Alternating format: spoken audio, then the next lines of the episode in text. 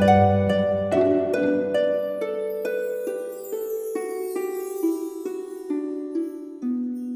イルセラピーでバラ色の人生。宇宙とつながるミオラジオ。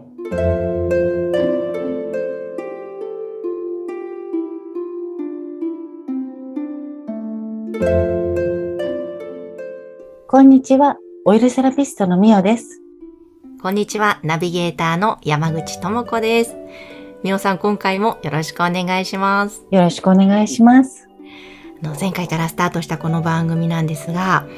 あの、オイルセラピーをみおさんは、目黒区の大岡山でオイルセラピーのサロンをされているわけなんですけれども、はそもそも今回はですね、その、オイルセラピーって何だろうというお話を伺いたいんですが、まずみおさんから説明していただいてもよろしいですか？はい。あの、オイルセラピーって、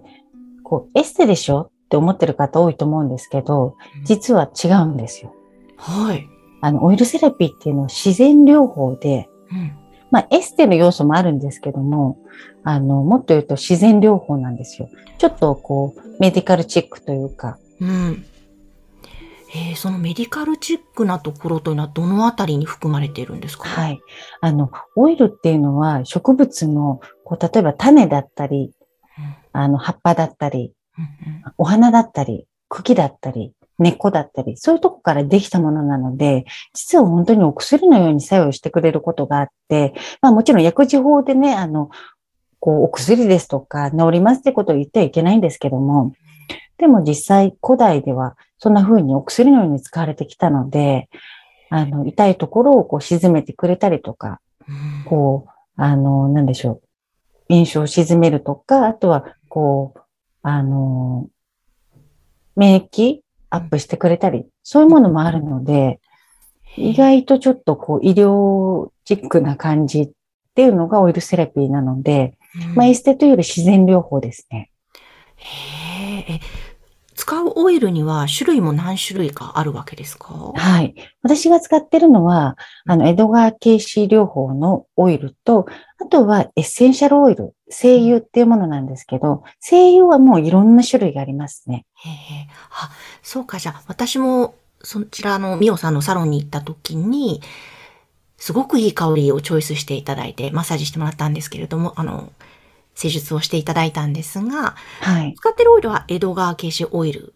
そうですね。基本が江戸川慶子流のオイル。なるほど。そこにエッセンシャルオイル。そうなんです。その方の症状に合わせてエッセンシャルオイルをいろいろ使いこなしていくっていう感じですね。へえ、そのですね、じゃあ、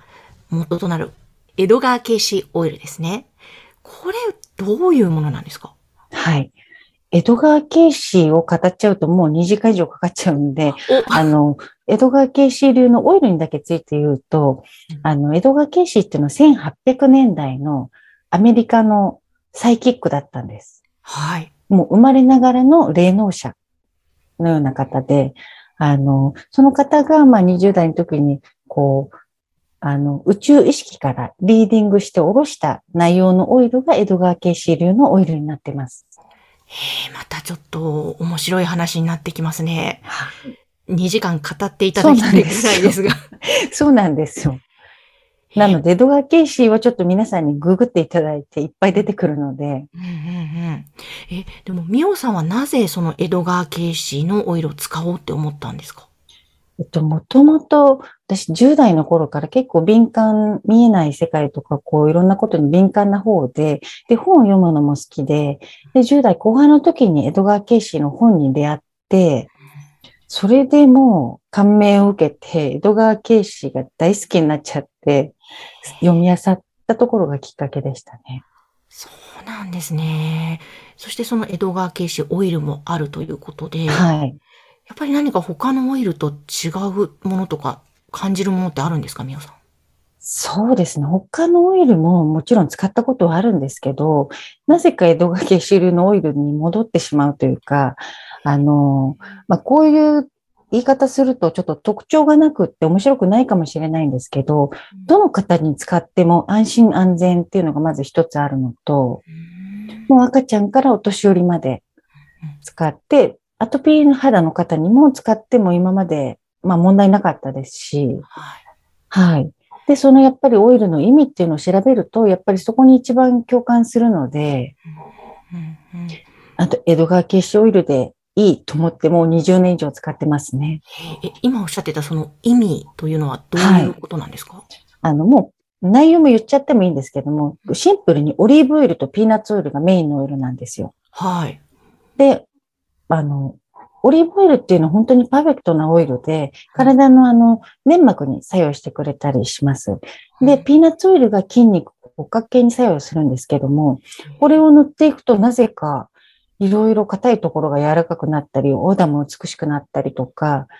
することが、あの、もうよく本当に見られて、うんで、その効果、効能もそうですし、江戸川家支流では、オーラが輝くオイルと言われてるんですよ。あの、私は見えないんですけど、見える方は、白いオーラが見えるとかいう方はいらっしゃいますね。そうなんですね。